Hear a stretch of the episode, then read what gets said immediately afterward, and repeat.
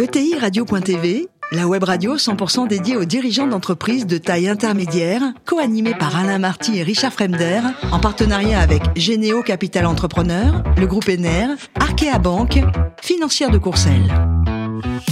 Bonjour à tous, bienvenue à bord de TI Radio. Vous êtes plus de 43 000 dirigeants d'entreprise, abonnez nos podcasts. Merci à toutes et tous d'être toujours plus nombreux à nous écouter chaque semaine. Vous le savez, vous pouvez réagir sur nos réseaux sociaux et notre compte Twitter, TI Radio-du-bas TV. À mes côtés aujourd'hui pour co-animer cette émission, Fanny Letier, cofondatrice de Généo Capital Entrepreneur et Charles Robinet Dufaux, PDG du groupe NR. Bonjour à tous les deux. Bonjour. Bonjour. Aujourd'hui, nous recevons François Tuiler, qui est président directeur général de Paredes. Bonjour François. Bonjour. Alors vous êtes né à Poitiers, une ville que je connais bien, vous faites une école de commerce, puis vous devenez ingénieur, et pour affiner encore vos connaissances, vous faites un master en organisation et gestion de production. L'industrie, la production, c'est une vocation pour vous? Euh, oui, c'est un goût un peu tardif en fait. Hein. J'ai pensé que j'étais fait que pour le commerce et puis euh, je me suis occupé d'une junior entreprise qui était entre l'école des mines de Saint-Etienne et le SC Clermont. Ça m'a donné le goût euh, à l'industrie. J'ai fait un stage de longue durée chez Usinor Sassilor et après j'ai postulé pour un master aux arts et métiers. Et là, je suis rentré dans l'industrie, l'automobile et après les produits électriques pendant quelques décennies. Alors, l'automobile, c'est chez Renault, je crois. Vous allez acquérir une belle expérience à l'international. Belgique, Istanbul, Lisbonne, Cologne, des voyages fréquents au Japon, parce que Nissan, bien sûr. Il y a des différences d'approche euh, dans ces pays sur la culture industrielle. Là, on peut faire une émission entière hein, sur le sujet. Ah, hein. Écoutez, on est parti pour 4 heures, si vous voulez. Alors, moi, surtout, j'étais toujours minoritaire. J'étais le seul français, en fait, le seul expat dans la plupart des endroits où j'ai travaillé. Donc, je devais m'adapter à la langue, le portugais, l'allemand, par exemple. Et puis, culturellement, euh, vendre des voitures en Allemagne, par exemple, c'est pas forcément très naturel. On est attendu sur le parfum, sur la nourriture, pas forcément sur les autos en Allemagne. Donc il faut s'adapter, il faut toujours s'adapter euh, l'aspect linguistique, mais surtout l'aspect culturel et l'aspect managérial qu'il faut adapter euh, dans chacun de ces pays. Le plus différent, c'est le Japon, hein, clairement. Hein. Là, il y a la langue. L'anglais parlé par un Français et par un Japonais, c'est quand même très, très différent. Et puis, il y a aussi 10 000 km de distance, beaucoup de décalage horaire, et puis un choc culturel assez C'est un autre univers, effectivement. Absolument. Un passage chez Ruxel, des produits électriques, pièces de rechange. Vous avez peut-être à ce moment-là envie d'autre chose, de voler de vos propres ailes? Oui, tout à fait. Euh, bah, J'étais un, peu près au milieu de ma carrière et j'ai souhaité euh, tenter une aventure entrepreneuriale.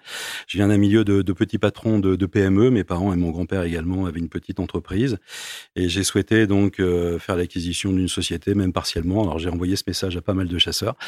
Et un jour, on m'a dit il y a une entreprise à Lyon euh, qui est pas forcément en très très grande forme et qui cherche un nouveau dirigeant avec des actionnaires qui sont ouverts euh, à ouvrir le capital justement. Et donc voilà, j'ai tenté cette aventure. C'est l'aventure Paredes. Paredes c'est un industriel de l'hygiène professionnelle. Alors, c'est quoi l'hygiène professionnelle? C'est tous les produits dont on parlait pas il y a encore trois ans avant le Covid. C'est-à-dire les masques, les gants, euh, les gels hydroalcooliques, les désinfectants. Et alors, nous sommes producteurs industriels, également distributeurs. On est de plus en plus industriels, en fait. Je, crois énormément au Made in France, mais on garde une partie de négoce et on achète à, des fournisseurs des produits qu'on va vendre euh, aux hôpitaux, à l'industrie agroalimentaire, à l'industrie pharmaceutique, tous ceux qui euh, ont besoin de protéger leurs collaborateurs ou de nettoyer et, de désinfecter également.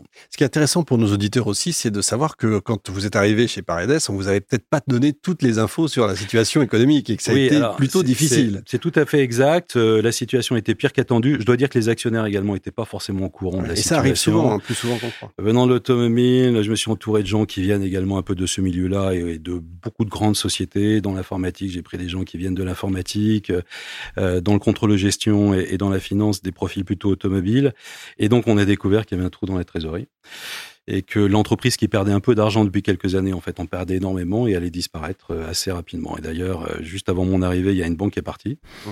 Et quand les banques commencent à partir, c'est pas, bon, pas signe. bon signe. Donc, le projet de développement est devenu un projet de turnaround, comme on dit en, bon, en bon français, donc de redressement, de retournement d'entreprise.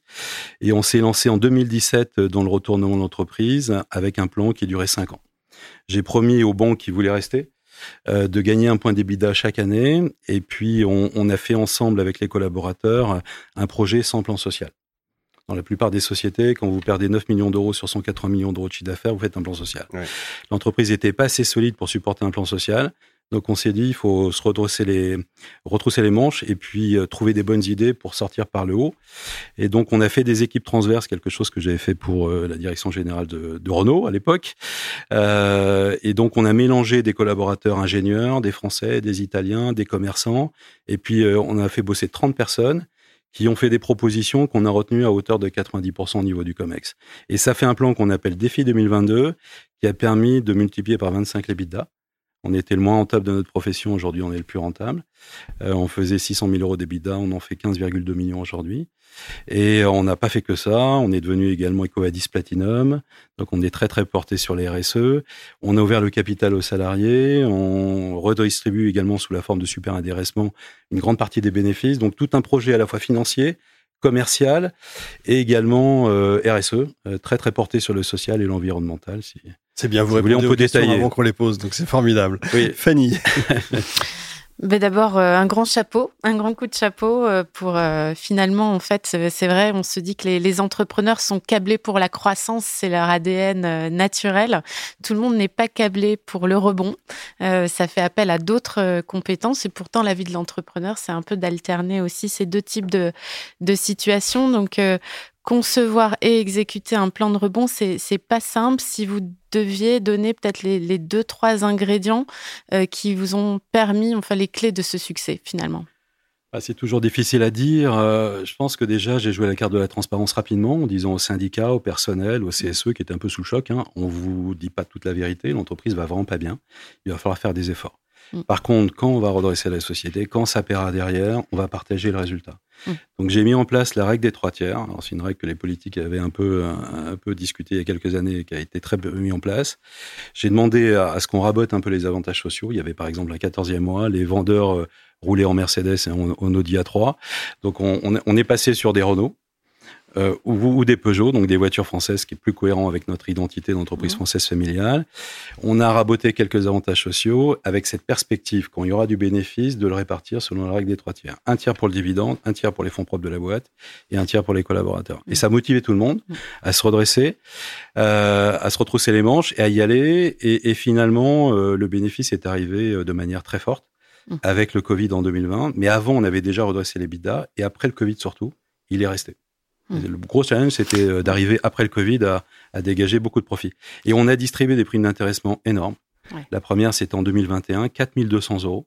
On a décidé d'éliminer complètement les strates hiérarchiques. On avait un accord avec les syndicats qui était proportionnel au niveau de salaire. Euh, vu ce qui s'est passé pendant le Covid, euh, vu que la première ligne, c'était essentiellement les magasiniers, les assistantes, on a décidé de donner la même prime à tout le monde de l'ouvrier d'usine jusqu'au directeur, et donc ça fait 4200 euros. Et ça crée une bonne dynamique, et après on a ouvert le capital, ce qui renforce encore la dynamique dans la société. Donc partage des efforts, puis partage de la valeur, croissance organique, et je comprends que maintenant vous vous attaquez à la croissance externe. Oui. Alors comment c'est venu? Est-ce que c'est un levier d'accélération de votre stratégie? Euh, Pourquoi vous vous lancez dans, dans cette euh, direction? Ben, comme disait le grand philosophe L'Oréal, parce qu'on le voit bien, on pense qu'aujourd'hui, on ne le valait pas avant. On pense qu'aujourd'hui, on a des choses à apporter au marché. Euh, D'abord, moi, je pense que l'argent, il faut le gagner avant de le dépenser, avant de l'investir. Donc, il n'est pas sain d'acquérir des sociétés avant d'avoir une très haute performance financière. Maintenant, on est très bon en cash, en free cash flow en, et en rentabilité, et ça nous met en bonne position pour faire des acquisitions euh, sur des bases euh, financières extrêmement saines, mais aussi opérationnelles. On a complètement réorganisé la société avec des BU. On a une supply aujourd'hui qui est pas loin de zéro rupture. On a un taux de digitalisation qui est passé de 0 à 25% en un an. On vise 37% cette année, 70% euh, dans, dans 3 ans. Euh, donc on a des bonnes bases et on peut apporter quelque chose au marché, notamment à des cibles qu'on peut acquérir. Donc on souhaite en effet doubler la taille du groupe. On est à 215 millions d'euros de chiffre d'affaires. On souhaite atteindre 500 millions avant 2030. Euh, je pense qu'on le fera avant, mais euh, on est dans une logique de toujours faire beaucoup plus qu'on annonce, jamais décevoir les financiers, les actionnaires et nous-mêmes. Euh, donc on, on, a cette cible-là de doubler le chiffre d'affaires. Les cibles, elles sont essentiellement à l'étranger. Nos gros clients aujourd'hui, euh, d'ailleurs on est chez un de nos clients aujourd'hui, nous demandent de les accompagner à l'étranger. donc d'aller en Allemagne, d'aller en Belgique, d'aller d'aller en Espagne. On est présent qu'en Italie pour l'instant. Et il faut qu'on accompagne nos clients à l'étranger. Donc ça, c'est une priorité. Et l'autre priorité, c'est l'industrie. On est intégré verticalement sur une partie de nos ventes. On est intégré sur la Watt. Euh, par exemple, tous les draps d'examen des hôpitaux publics sont produits à côté de Lyon à Genasse. Euh, euh, par exemple, nos savons, on produit 5 tonnes de savon tous les jours. Et on veut se développer dans d'autres métiers de l'hygiène industriellement. Moi, ma conviction, c'est que on quitte un monde totalement globalisé avec un monde qui va être beaucoup plus régionalisé, où le fait de produire là où on vend va créer beaucoup de valeur. Écologiquement, la taxe carbone va, arriver d'une manière ou d'une autre. Et puis économiquement, ça fait du sens également vu l'augmentation du coût d'énergie et, du transport. Donc je crois beaucoup, et c'est notre marque de fabrique, à produire des produits vertueusement, euh, des produits très écologiques avec des gens qui sont très impliqués et correctement payés, et de les distribuer au plus près des marchés. C'est la raison pour laquelle on veut s'intégrer verticalement sur d'autres produits, produits dans les années qui viennent. Voilà le, plan de développement. Donc maintenant, on peut le faire. On pouvait pas le faire auparavant. C'était pas raisonnable, c'était pas humble. Et maintenant, on peut le faire. Euh, partir à l'attaque euh, d'Allemands, d'Italiens, de, euh, de Belges, de Hollandais. Et on est en négociation avec six sociétés aujourd'hui pour, pour les racheter. Charles. Ah non, mais c'est remarquable. D'abord, encore une fois, bien sûr, comme Fanny l'a dit, on est bluffé par le, parcours et, et, la façon dont vous avez pris les choses en main. Euh, Yvan Gattas, qui a créé le, segment ETI, avait une, affection particulière pour les gazards, donc euh, le pragmatisme des arts et métiers. Vous avez euh, un, parcours mixte, à la fois le monde du commercial, le monde des ingénieurs, et puis vous, vous, vous apportez ce que vous avez appris dans les grands groupes dans une entreprise familiale qui a eu l'intelligence de s'ouvrir. Et moi, je crois énormément au modèle, c'est ce que j'ai fait dans mon groupe, au modèle des entreprises qui savent s'ouvrir et qui prennent un peu le meilleur des deux mondes entre les fondamentaux d'une entreprise familiale, ses valeurs, son histoire, son investissement, et puis aussi les, euh, les pratiques des grandes entreprises quand on, finalement, quand on s'aligne sur des valeurs. Et euh, la question que je voulais vous poser, c'est, vous avez aussi euh, fait venir des gens de plusieurs nationalités avec des parcours très différents. Vous avez travaillé dans l'automobile, donc est-ce que euh, fondamentalement, vous pouvez transmettre maintenant aux collaborateurs et à, vos, et à vos équipes le sens que ça donne à votre vie de faire ce que vous faites aujourd'hui par rapport à ce que vous faisiez dans un grand groupe? C'est une très très bonne question. Hein. Euh, oui, je, partage complètement ce que vous avez dit. Le mélange, il y avait des gens très très bien chez Paredes. Hein. Dans ma société, il y a des gens qui avaient beaucoup d'idées qui, qui restaient dans les tiroirs. Donc il fallait les écouter, aller sur le terrain, j'ai fait une quarantaine de visites en France la première année quand je suis arrivé. Il y avait beaucoup, beaucoup de choses, beaucoup d'idées, et on a maillé ça avec des compétences externes très pointues, en supply, en digital, en informatique, euh, euh, en marketing, qui viennent de l'extérieur. Et le mélange grande boîte, à condition d'avoir des gens très opérationnels, capables de mettre les mains dans, dans le cambouis, on n'a pas un service fiscal pour exporter au Japon euh, euh, dans, ma société actuellement, donc il faut quand même arriver à se débrouiller. Avec des gens qui connaissent bien les marchés, qui connaissent bien les clients, ça, ça apporte un, un grand succès. Euh, moi, j'essaye de transformer euh, tout mon entourage direct, notamment mon comex, en entrepreneur. On a créé une manco pour eux. Ils ont apporté de l'argent, leur argent. Il y a bien sûr des plans d'action gratuites comme dans toutes les grandes sociétés, mais euh, surtout ils investissent en direct dans le capital de la société et on ouvre de plus en plus le capital à l'ensemble des collaborateurs. On est à 3% aujourd'hui. Mon objectif est d'avoir un pilier de salariés de managers autour de 10%. Je pense que ça, assure de la solidité, de la pérennité, de l'engagement à une entreprise euh, d'avoir euh, des collaborateurs qui sont actionnaires. Ma vision, c'est que c'est qu'en fait, on doit être aligné on doit être aligné actionnaire, entreprise, manager, collaborateur jusqu'à l'ouvrier, il faut s'aligner. Le, fait d'avoir, j'ai 76% de mes ouvriers qui sont actionnaires. 76%. Certains ont, mis trois mois de salaire dans l'entreprise, leur argent. Vous voyez, ça change beaucoup de choses, beaucoup de choses. Lors du Covid, zéro absentéisme, zéro trois de Covid. Euh, j'ai un ouvrier qui avait travaillé du lundi au samedi. il a dit à son directeur, je viens demain. Parce qu'on livrait les hôpitaux en flux tendu. Hein. Et son directeur lui dit interdiction de venir demain. Demain, c'est dimanche, tu restes chez toi. J'avais des assistantes pendant le Covid qui travaillaient à 9h, à 10h le soir, qui prenaient des commandes des hôpitaux. Vous voyez, ça, on est dans une entreprise familiale avec des gens euh, très, très engagés. Ça fait la différence. Alors, tout n'est pas idéal. Il y a encore beaucoup de choses à améliorer, bien évidemment, notamment des process. On est en train de processer beaucoup la société, qui manque encore de process. Euh, mais, euh, mais il y a un fort attachement, un fort engagement euh, de la société. Je, je pense que l'ouverture du capital y contribue, plus euh, les valeurs, les valeurs familiales euh, de l'entreprise. Je voudrais simplement rendre également hommage à la famille Paredes qui a eu l'intelligence de rester euh, sleeping partner, d'être actionnaire et de confier le management à, à, à des professionnels issus de l'extérieur. C'est pas le cas toujours euh, dans toutes les sociétés. Et euh, pour information, l'action qui est cotée par un organisme indépendant d'audit chaque année a fait du x7 depuis depuis cinq ans. Donc ils sont contents et, et, et l'entreprise également se porte très bien. Charles, une dernière question rapide, elle est très rapide. Ma dernière question, elle est sur l'international. J'allais dire, il y a les réseaux des CCE, le monde des ETI, c'est aussi des entreprises qui euh, s'entraident Et donc, il ne faut pas hésiter à nous interroger et interroger euh, tous ceux qui ont fait de l'international pour qu'on puisse vous aider sur les différents pays dans lesquels vous voulez vous développer, parce que c'est ça aussi l'esprit des, clubs des, ETI.